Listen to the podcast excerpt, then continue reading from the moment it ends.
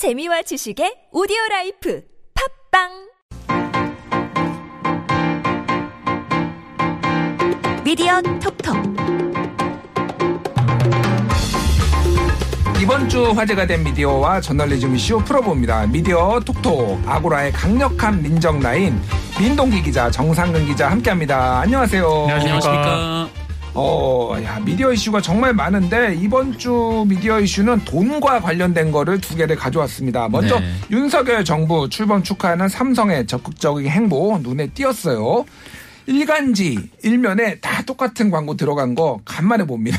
그러니까 이게 전국 단위 종합 일간지가 9개거든요. 예, 예. 그 9개 어 흔히 말해서 주요 언론사의 일면 광고가 음. 윤석열 정부 어 윤석열 대통령이 취임하는 날 바로 이제 삼성 광고가 실렸는데 원래 그렇게 하는 거 아니냐 이렇게 이제 생각하실 분들도 있을 것 같아요. 예. 근데 대기업들이 축하 광고를 싣기는 합니다.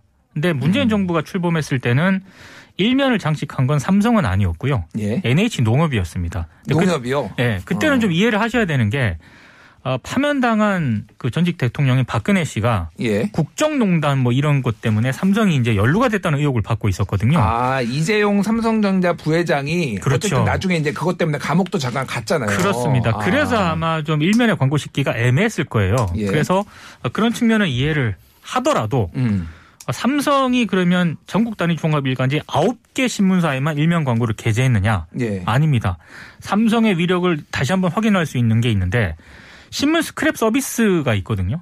아이서퍼라고. 음. 그 아이서퍼에서 그 제공하는 그 신문사 지면 서비스가 음. 97개사입니다. 예. 근데 97개사 가운데 삼성이 일면 광고에 몇 군데를 실었느냐? 음. 92개사 신문사 일면 광고가 삼성입니다. 92개사요. 네, 이렇게 되면 다섯 가지가 궁금해집니다. 그 다섯 개 빠진 대로 얼마나 기분이 나쁘겠어. 야, 우리는 왜 광고를 못 받아, 삼성 광고, 이러면서. 그러니까 제가 봤을 때 삼성이 한국 언론에 예. 얼마나 지대한 영향을 미치고 있는가가 단적으로 드러나왔던 날이라고 생각을 합니다. 그렇네요. 뭐, 어쨌든 새로운 정부를 출범한, 음, 새로운 정부가 출범했는데, 음. 그거에 대해서 축하 광고 내는 거는 있을 수는 있어요. 이거를 자체를 우리가 뭐 비난을 하거나, 음. 그럴 수는 없을 것 같아요. 정상극 기자는 좀 어떻게 보셨습니까?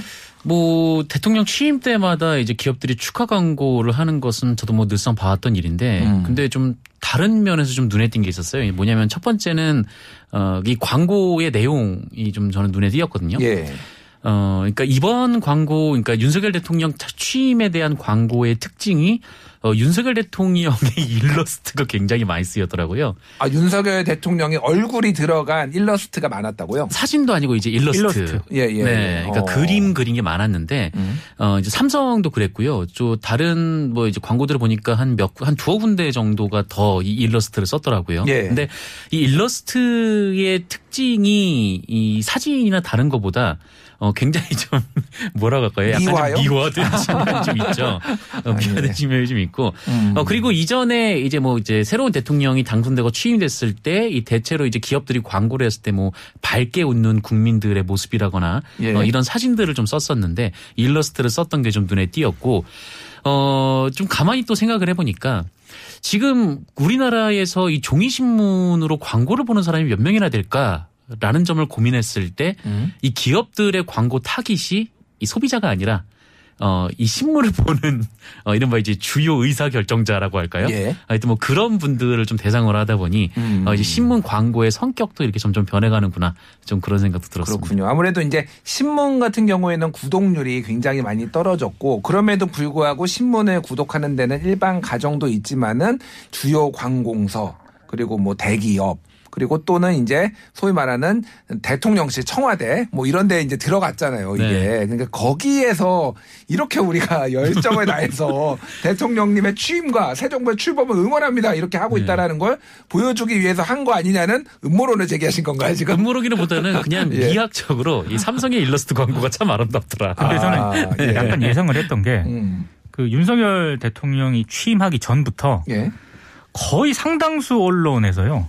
이재용 부회장 사면론 기사가 많이 실렸습니다. 뭐 계속 나왔죠. 계속 네. 나왔습니다. 예. 그래서 이걸 왜 그렇게 띄울까? 음. 저는 이제 취임식 날 대기업들이 이제 광고를 다 하는 그런 추세였기 때문에 예. 혹시 일면에 이거 삼성 광고가 실리지 않을까라고 생각을 했었거든요. 음. 아니나 다를까 제 예상이 일단 맞았고요. 제가 그럼 어느 정도로 언론사들이 이 이재용과 삼성 띄우기에 나섰는가 예, 예. 몇 가지 기사만 제가 제목만 읊어드릴게요. 제목이요. 예. 한국경제TV 4월 29일자 기사 수첩 제목은 지금 이재용은 어디 있습니까? 그리고 조선비즈 5월 10일자 기사 수첩 반기업 문재인 정부를 견뎌낸 재계의 소회. 에, 디디넷 코리아가 5월 9일자에 실은 기사인데요. 사면받지 못한 자 이재용 새 정부가 기회 줘야.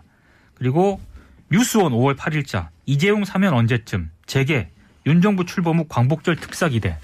제가 지금 이거는 몇 개만 소개를 해드린 거고요. 예. 4월 중순부터 음. 예, 출범 직전까지 윤석열 정부가 출범하는 그 직전까지 거의 엄청난 기사가 쏟아졌습니다. 그때는 아마 이제 문재인 대통령이 뭐 김경수 전 경남지사 맞아요. 그리고 뭐 이명박 전 대통령을 사면을 하면서 이재용 삼성전자 부회장도 사면하는 거 아니야라는 얘기들이 있을 때 그때 많이 나왔어요 그때. 근데 이제 예. 김경수 전 지사라든가 예. 나머지 거론되는 그런 인물들 있지 않습니까? 음. 그런 인물들은 굉장히 또 부정적으로 보도를 하는데 예.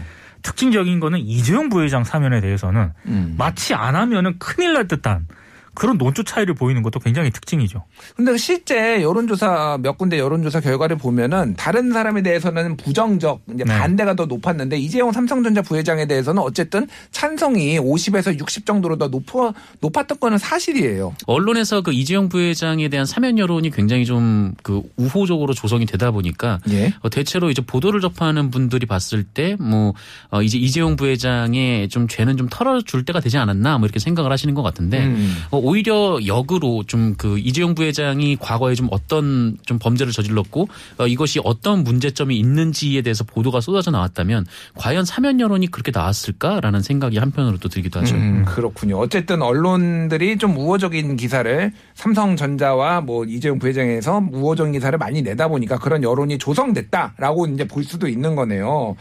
자, 여러 두 분께 좀 어, 의견을 물어보고 싶어요. 그래서 8월 15일에 이재용 사면 된다 안 된다.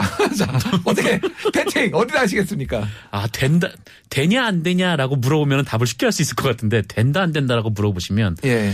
어 될것 왠지 같아요? 될것 같은 느낌이 듭니다. 될 것 같다. 네. 예. 자, 그러니까 이게 윤석열 대통령이 취임사에서 음. 자유 이런 걸 굉장히 강조했잖아요. 예. 근데 그 기업의 자유도 상당히 그 포함이 되거든요. 그렇죠. 예. 그러니까 그런 기조를 봤을 때 될 것 같습니다. 아, 될 것 같다. 네. 그렇군요.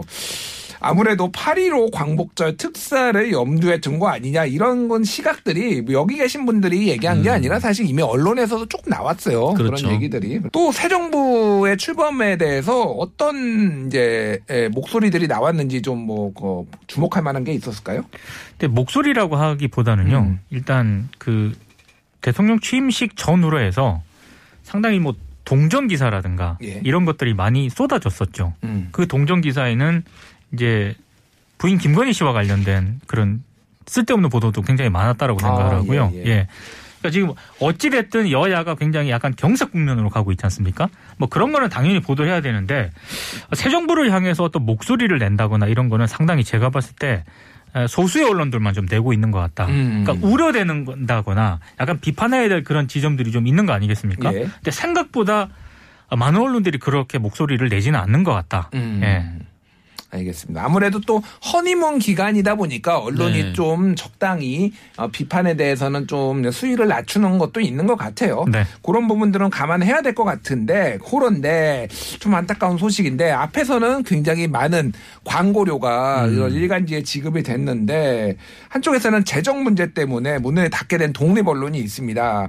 자 다페이스라는 곳인데 다페이스를 모르시는 분들이 좀 있을 것 같아서 소개를 해주시면 좋을 것 같아요. 이게 지난 대선 때도 좀 화제가 됐었잖아요. 아, 네. 화제가 됐죠. 음. 뭐, 뭐라고 할까 이재명 그 당시 후보가 출연을 예. 하면서 좀 그 여러 가지 얘기가 나왔었는데 근데 어쨌든 이 다페이스라는 매체가 좀 한국 언론사에 이 등장할 때 던졌던 충격이 조금 있습니다. 음. 근데 분명히 좀, 어, 좀 새로운 매체를 표방하면서 나왔던 매체였고 그 매체를 만들었던 거는 당시 이제 20대 어, 이제 대학을 갓 졸업한 이 저널리스트들이 만들었다라는 데도 상당히 관심이 있었고 그리고 이제 조소담 대표가 여기에서 대표로 있었는데 뭐 이를테면은 뭐 무슨 타임지 100대 인물인가요? 제가 네. 헷갈리는데 이런 데 선 미래 미래 뭐 리더 뭐 이런 걸로 뭐 선정되기도 해서 상당히 좀 주목을 받았었잖아요. 이 언론계에서도 굉장히 좀 주목받는 분이었어요. 그러니까 혹시 모르시는 분이 있다면 과거에 그, 그, 안녕들 아십니까? 이 예. 대자보가 한때 굉장히 좀 대학가를 휩쓸었던 때가 있지 않습니까? 박근혜 정부 때. 네. 음. 그때 이제 그 조소담 씨가 예. 아마 처음 쓴 걸로 제가 그렇게 알고 있는데 음. 근데 어쨌든 이분이 이제 다페이스 그러니까 이분을 중심으로 이제 여러 이제 젊은 분들이 같이 협업을 해서 다페이스를 만들었는데 이 매체의 가장 큰 특징을 두 가지 꼽으라면 일단 첫 번째는 플랫폼 이었어요. 그러니까 예. 종이 신문이 아니고 어 그리고 뭐 이렇게 포털을 통해서 나가지도 않고 그러니까 SNS를 중심으로 그 이제 뭐 뉴스를 풀어내는 방식도 그냥 서술형 기사보다는 이 짧고 임팩트 있는 동영상 위주로 어 그렇게 이제 제작을 했던 면이 하나가 있었고 음. 이두 번째 큰 특징은 언론사는 언론사인데 어, 단순히 이제 정치, 경제, 사회 이런 식의 구분이 아니라 어떤 특정한 이슈를 굉장히 그 파이팅 있게 파고들었던 부분이 있는 거죠. 그러니까 이를테면은 뭐 젠더 다양성이라든지 뭐 디지털 성범죄, 뭐 동물권, 기후 위기 음. 어, 이렇게 어떤 특정 이슈별로 어, 여러 가지 지금 이제 또 영- 영상을 제작해서 이제 배포를 함으로써 좀 보는 분도 쉽고 어떤 한 이슈에 좀 깊이 파고들 수 있게 좀 그렇게 했던 그 매체였어요. 근데 이 매체가 SNS나 뭐 이제 유튜브를 통해서 이제 그 쭉 이제 뿌려졌고 예. 또 많은 분들이 또 보고 또 좀 영향을 받고 음. 좀 그랬던 적이 있었습니다. 알겠습니다. 근데 많은 분들이 다페이스를 페미니즘 매체로 알고 있는데요. 예. 페미니즘 매체는 아니고요. 주류 언론들이 주목하지 않는 이슈 음. 이런 것들을 좀 깊이 있게 파고드는 그런 매체라고 보시는 게 더 정확할 것 같습니다. 음, 네. 그렇군요. 어쨌든 이제 재원 마련에 조금 어려움을 겪었다라고 하는데 주요 이제 재원이 마련하는 방식이 후원이었던 건데 후원이 좀 많이 줄었나 봐요. 네, 뭐 후원도 후원이고 어 그리고 아무래도 좀 뭐라고 할까요? 그러니까 이게 좀 그 다페이스가 뭐 여러 가지 지금 플랫폼을 기반으로 이제 송출하는 매체다 보니까 이게 독립적인 플랫폼이 없었거든요. 예. 어 그러다 보니까 좀 안정적인 수익을 창출하기가 힘들었다. 어, 이좀 이런 생각이 좀 드는데 음. 이 과거부터 좀 생각해 보면 이 지상파라는 플랫폼은 이제 국가가 전파를 가지고 어, 특정 기업들에만 이제 그 전파를 나눠줘서 그 전파를 사용하게끔 했던 방식이었지 않습니까? 예. 어, 딱히 이 플랫폼이어서 플랫폼에서 는 이 플랫폼으로부터 이제 그 컨텐츠를 제작하는 기업들의 뭐 일종의 좀 약탈적인 그런 행위 그런 것들은 없었죠. 그러니까 한번 이 전파를 일단 내어주면은 계속 그 전파를 맡겨왔던 거고 그리고 이제 신문은 뭐 그냥 신문사가 만들어서 자체적으로 뿌리면 되는 거고요. 근데 이제 포털로 접어들면서 이 그 이제 포털과 이제 컨텐츠 제작자의 좀 그런 힘의 균형이 좀 무너지기 시작하더니 이 최근에는 뭐 유튜브나 뭐 이제 페이스북 이런 곳에서 이제 초반에는 굉장히 좀 자유롭게 올릴 수 있었지만 여기서 들어오는 이제 광고라든지 이런 부분에 좀 상당 비용을 또 플랫폼이 가져가 버리는 좀 그런 성격이 좀 있잖아요. 물론 여기서 크게 성공을 하면은 뭐 그 안에서도 많은 번 많은 돈을 버는 분들도 있습니다만 어쨌든 이 플랫폼이 뭐 자체적으로 갖고 있지 못하, 못했다라는 데 하나의 좀 아쉬움이 있는 것 같고 예. 어, 그리고 이제 후원 모델이라는 것도 이제 사실은 처음에 좀 주목을 받으면은 좀 후원을 많이 할 수는 있겠지만 이 후원이 좀 뭐라고 할까요? 그러니까 어 그러니까 떠 사실은 붙은 것도 쉬울 만큼 떨어지는 것도 쉬울 수도 있는 거고 그러니까 그렇죠. 후원 제도에 좀 여러 가지 어, 좀 생각을 해볼 수도 있는 좀 그런 면이 있었던 것 그러니까 같습니다. 저는 다페이스 이 상황을 보면서 예. 그럼 우리 기성 언론들 있지 않습니까? 흔히 말하는 아까 아홉 개 전국 단위 종합 일간지 어, 이 언론사들은 그럼 이 다페이스와 비교했을 때 뭐 경영을 잘한다거나 예. 독자가 많다거나 후원을 많이 받는다거나 이렇기 때문에 생존할 수 있었느냐 그건 아니죠. 전혀 다른 문제라고 생각을 어. 합니다. 흔히 말해서 개도지라고 있지 않습니까? 예. 서울 뭐 각 구청장에 개도지 예산도 엄청나고요. 각 기업들의 광고 협찬비가 상당수 이제 언론사들의 수입의 주 근거지 않습니까? 여기에 정부가 제공하는 광고라든가 협찬도 만만치 않거든요. 만약에 정부가 제공하는 광고 협찬 빼고 음. 기업들이 제공하는 광고 빼고 개도지 예산 빼고 이랬을 때 독자 생존할 수 있는 한국 언론들이 과연 몇 개나 될까? 이것도 한번 심각하게 생각을 해봐야 할 대목인 것 같습니다. 음, 그렇군요. 어쨌든 지금 기존에 있었던 매체가 아니라 새로운 매체가 창업을 하거나 이제 시장에 나왔을 때 어떻게 수익 모델을 가져갈 것이냐 이 문제가 있는 건데 어쨌든 언론인이라는 이 저널리즘 생태계를 고려했을 때는 굉장히 다양한 매체, 다양한 그렇죠. 주제를 다루는 매체가 굉장히 조- 중요하잖아요, 사실은. 네. 그러니까 언론계에 많은 숙제를 남겼다 이렇게 볼 수가 있겠네요. 그렇죠. 네, 음. 맞습니다. 그래서 이 닷페이스가 일단 뭐 6년 만에 이제 문을 닫게 됐는데 뭐 저 개인적으로서도 굉장히 좀 큰 아쉬움이 있고 좀 이렇게 뭐 이 닷페이스처럼 좀 새롭고 신선한 방식으로 컨텐츠를 제공하고 이 컨텐츠를 독자들이 소비하고 이 컨텐츠에 대한 좀 정당한 그 대가를 좀 지불하는 좀 이런 선순환 구조가 만들어야 되지 않을까. 그러니까 일종의 이제 그 컨텐츠를 소비하는데 이것이 이제 공짜가 아니라 좀 이제 유료로 접근해야 되니까 단순한 후원이 아니라 예. 이 컨텐츠를 내가 사서 읽어서 도움이 된다라는 그런 식의 좀 이렇게 소비 방식으로 좀 변화가 음. 돼야 되지 않을까라는 생각이 들어요. 그래서 이게 좀 아무래도 우리나라에서는 뉴스가 공짜라는 생각이 너무 뿌리 깊게 박혀 있기 때문에 좀 이 부분을 그러니까 뉴스가 이제 유료가 될 수 있다라는 부분을 좀 정책적으로 좀 뒷받침 할 수 있는 그게 좀 언론 정책의 좀 기반이 되었으면 좋겠다라는 생각이 들고 예. 또 한때 그 이른바 이제 뭐 바우처 제도라고 하나요? 좀 그런 얘기가 나왔었는데 예, 예. 어 조금 좀 다담어 가다듬고 좀 언론계가 좀 논의를 해서 좀 이거를 좀 발전시킬 수 있는 방법을 한번 논의를 해보면 예. 좀 이를 바탕으로 좀 신생 매체들도 많이 생각나 생겨나고 또 이게 선순환이 또 이루어지지 않을까 싶습니다. 알겠습니다. 다음에 한번 요거와 관련해서 전문가들을 모시고 의견을 한번 나눠보는 자리를 갖도록 하겠습니다. 잠시 전하는 말씀 듣고 다시 돌아올게요. 미디어 비평 프로그램 TBS 아고라 저는 김준일이고요. 오늘 미디어 톡톡은 정상근, 민동기 두 분과 함께하고 있습니다. 기억해둘 good news, 꼬집어줄 bad news 선정해 보겠습니다. good news, 정상근 기자 어떤 거 가져오셨어요? 네, 저는 오늘 good news bad news가 BTS 특집인데요. 어, 좋습니다. 네, good news는 시사인 보도고요. 음? 그래서 BTS는 군대에 가야 할까 말아야 할까? 라는 제목입니다. 어, 이 BTS 병역 특례 관련돼서 논의가 나오는데 예. 어, 실제로 그 BTS가 이제 빌보드에서 상을 받거나 뭐 어디서 상을 받는다 그러면은 병역 특례 얘기가 항상 보도가 되긴 하는데 그렇죠. 또 정치권에서도 그 얘기가 나오곤 하는데 근데 그 이후에 아무런 상황 변화가 없는 좀 이런 상황이 좀 이어져 왔단 말이죠. 예, 예. 근데 시사인에서 현재 이제 국회에서 어떤 논의가 진행이 되고 있고 또 어떤 식으로 또 얘기가 되고 있고 또 BTS 소속사는 좀 어떤 생각이고 좀 이렇게 다각도에서 기사를 썼 는데 이 단순히 이 BTS가 군대를 가야 한다 말아야 한다 이 부분이 아니라 어 이제 그 군대를 어떤 이제 그 어떤 BTS처럼 국위를 석양, 석양한 분들이 이제 가지 않는 것 그리고 이 형평성을 어디까지 둘 것 이 이 부분에 대해서 굉장히 좀 다각도로 접근을 해서 기사를 썼더라고요. 그래서 예. 짧진 않은 기사인데 어 그래도 이제 그 BTS 군대에 가는 부분에 대해서 좀 관심이 있는 분들은 현재 좀 논의가 어디까지 진행이 됐는지 또 아. 이게 왜 잘 안 풀리는지 좀 이렇게 쉽게 알 수 있어서 이 기사를 좀 가져와 봤습니다. 그렇군요. 그래서 가야 됩니까 말아야 됩니까? 그게 제일 궁금해. 가야 네. 돼 말아야 돼. 어, 이 시사인의 기사에서도 제목에 가야 할까 말아야 할까라는 그러니까요. 제목을 썼을 정도로 어. 이 시사인도 이제 어떤 결론을 내리는 건 아닌데 아. 근데 이 찬반 논리 이 국회에서 왜 이 논의가 더 진척이, 진척이 되지 않는지 예. 어떤 논리적 충돌이 벌어지는지 좀 이 부분에 대해서 잘 쓰고 있어서 소개를 하고 음. 있어서 좀 가져왔습니다. 근데 보통 이게 군대를 갔다 오신 분들 그리고 군대를 갔다 온 지 오래된 분들이 아니라 얼마 안 되신 분들은 군대 가야지 무슨 소리야 약간 네. 억울한 보상 심리가 좀 강하게 발동돼서 민감하게 반응하죠. 20대 중반 이후에서 30대 중후반 뭐 여기까지는 좀 가야 된다 이런 목소리가 많은 것 같아요. 그렇죠. 근데 저처럼 또 군대 갔다 온 지 굉장히 오래된 사람들은 뭐 안 가도 되지 뭐 네. 이런 식으로 생각하는 뭐 분들도 민박이 있고요. 끝난 민동기 기자나 저 같은 분들은 뭐 가든 말든 뭐 사실 이제 크게 체감이 안 됩니다. 편안하죠 네, 네, 그냥 네. 뭐 뭐가 됐든 그렇네요. 어쨌든 어떤 상황인지 잘 정리했다고 하니까 한번 읽어보시고요. 자 민동기 기자가 가져온 굿뉴스 어떤 건가요? 전 뉴스타파 기자 기사를 좀 가져왔는데요. 예. 6월 1일이 지방선거하는 날이잖아요. 근데 많은 분들이 광역자치단체장 선거하고 음. 어, 국회의원 재보궐 선거에는 관심이 많습니다.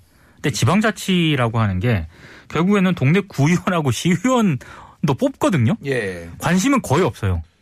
그냥 사실 거의 정당 투표하죠. 그렇습니다. 누군지 모르고 정과가 있는지 뭐 이 사람이 자격은 되는지 그런 거보다는 어 나는 그냥 국민의힘 주투표 쫙 그렇죠. 민주당 주투표 이렇게 하죠 보통. 근데 이제 그래서 언론의 역할이 굉장히 중요한데 음. 뉴스타파가 지난 8년간 징계를 받은 기초의회 의원들 있잖아요. 예. 139명 가운데 79명이 6월 1일 지방자치단체 예비 후보자로 등록을 했다라고 합니다. 음. 많은 분들이 이제 징계를 받았는데도 등록을 했는데 어, 징계 전력 예비 후보자들의 소속 정당을 보니까 민주당이 35명, 국민의힘이 31명, 무소속이 12명, 정의당 1명 순인데 아니 뭐 설마 가벼운 뭐 징계를 받지 않았을까 이렇게 생각하실 수도 있잖아요. 예. 가볍지 않습니다. 음주운전, 폭행, 갑질, 욕설뿐만 아니고요. 성희롱, 성추행, 성폭력, 불법 수의계약, 겸직 금지 위반 사례, 특정 의회와 정당을 가리지 않고 다수 발견이 됐다라고 합니다. 야. 이건 이 정보야말로 정말 그 유권자들에게 언론이 아주 자세하게 제공을 해야 될 정보라고 생각을 하거든요. 그러니까, 그러니까 이런 분들이 지금 또 출마를 했다라는 또 출마를 거죠? 했습니다. 와. 예. 그러니까 정당이라든가 이런 게 가리지 않고 예. 어, 골고루 다 분포가 되어 있거든요. 음. 그래서 혹시 이분들이 누굴까 궁금하신 분들이 있다면은 예. 뉴스타파 사이트에 꼭 들어가셔서 음. 이 기사를 꼭 한번 검색해 보시기를 권합니다. 제목이 이제 시리즈인데 기초 의원 징계 추적 1, 2 뭐 이런 식으로 있네요 지금. 그렇습니다. 제가 이제 두 가지를 가져왔는데 첫 번째 제목은 비리로 징계받은 79명 지방선거에 또 출마가 1번이고요. 음. 두 번째는 고무줄 중 징계 기준 기초의회 원님 재판 이런 제목의 기사입니다. 아 네. 그렇군요. 제목만 봐도 뭐가 문제인지 알 수 있을 그렇습니다. 것 같네요. 네. 참 예 이렇게 이게 사실 우리가 이제 무관심 하면은 좀 한 번 뭐 거친 말로 한 번 해먹은 분들이 음. 계속 해먹는 일들이 굉장히 많아요. 이게 뭐 아무래도 큰 선거는 우리가 관심이 있는데 작은 선거는 조금 관심이 없는데 이런 부분들을 우리가 좀 챙겨봐야 될 것 같습니다. 자 이번엔 배드 뉴스 나쁜 뉴스 한번 선정해 볼 텐데요. 자, BTS 특집으로 준비하신 우리 정상근 기자 제목을 네. 한번 읽어주시죠. 네, 어, 중앙일보 기사고요. 음. 새벽 6시 줄 섰다. BTS 공연 방, 방불케 한 윤 취임식 좌석 경쟁. 오 그렇군요. BTS 기사가 아닌 것 같습니다. 네, BTS 기사는 아니고요. 예. 어, 그, 이 윤석열 대통령 취임식에 좀 많은 사람들이 왔다라는 기사인데 사실 기사 자체는 뭐 그렇게 좀 평이합니다. 음. 뭐 어떤, 그날 뭐 어떤 일이 있었고 물론 굉장히 좀 긍정적인 내용으로 있긴 했습니다만 네. 뭐 대통령이 취임하니까 그 현장 분위기는 긍정적이었겠죠. 근데 다만 이제 제목이 음. 네. 어, BTS 공연 방불케 한 윤 취임식 좌석 경쟁 뭐 음. 이 정도로 쓸 정도인가. BTS 팔이네요 일종의. 네, 그러니까. 그래서 좀 아. 어, 너무 좀 오바한 거 아닌가라는 생각이 좀 들어서 좀 가져와 봤고요. 음. 어, 이 BTS 공연 방불케한이라는 것은 네. 어, BTS와 당선인 대통령 측 두 양쪽에서 다 네, 비판을 받을 좀 그런 기사가 아닌가 듭니다. 아미들이 조금 어 불쾌할 수도 있지 않을까 그런 생각이 드는데 이때 취임식 뭐 좌석 경쟁이 얼마나 심했는지는 모르겠는데 그래도 한 4만 명 이상 어 했죠. 네, 뭐 4만 많은 1천 명 정도. 네. 네. 음, 알겠습니다. 자, 뭐 너무 내용 그 제목으로 조금 소위 말해서 어그로를 끌지 않았으면 좋겠습니다. 자, 민동기 기자 가져온 거 어떤 건가요? 두 가지 기사를 가져왔는데요. 제목만 딱 들으셔도 알 겁니다. 일단 데일리한 기사는 제목만 읽겠습니다. 김건희 여사 화이트 리본 원피스 어디 거길래 음. 취임식 패션 화제. 한동훈 법무부 장관 후보자와 관련해서 우리가 패션 보도가 너무 많다고 지적을 하지 않았습니까? 예. 그 맥락에서 데일리안 기사도 문제가 있다라고 보시면 될 것 같고요. 사실 제가 one pick으로 찝었던 만약에 one pick으로 꼽으라고 한다면 음. 대전일보 기사입니다. 예. 대전일보는 제목이 이렇습니다. 윤 뒤에 있던 김건희, 문보다 앞서갔던 전 영부인과 대조 이런 기사거든요. 예. 한마디로 어, 김건희 씨 같은 경우에는 윤석열 대통령 뒤에서 조용히 이제 내조하는 그런 걸음을 걸었는데 음. 어, 문재인 대통령의 그 김정수 여사 같은 경우에는 문재인 전 대통령보다 앞서서 걸었다. 그 사진까지 네. 실었습니다. 어. 근데 이게 이럴 이렇게 자세하게 보도할 만한 기사인가? 예, 예. 라는 의문이 듭니다. 그렇군요. 좀 굉장히 좀 시대에 뒤떨어진 기사. 그렇죠. 예. 이게 이제 김건희 여사를 그러니까 뭐 뭐라고 할까요? 뒤에서 걸었다고 칭찬한다? 좀 이것도 좀 이상한 것 그러니까요. 같아요. 못이 예, 못이 중하다고 그게 앞에서 걷든 뒤에 걷든 물론 배웅이니까 뭐 뒤에서 걸을 수도 있고 그런데 그게 그렇게 칭송받을 일인지 오히려 이 언론이 아부를 하는 건 아닌지 이런 생각도 드는데 어찌됐든 이런 기사를 조금 어, 절제해서 쓰면 좋겠습니다. 오늘은 여기까지 할게요. 미디어 톡톡 정상근 민동기 기자와 함께했습니다. 두 분 감사합니다. 고맙습니다. 고맙습니다.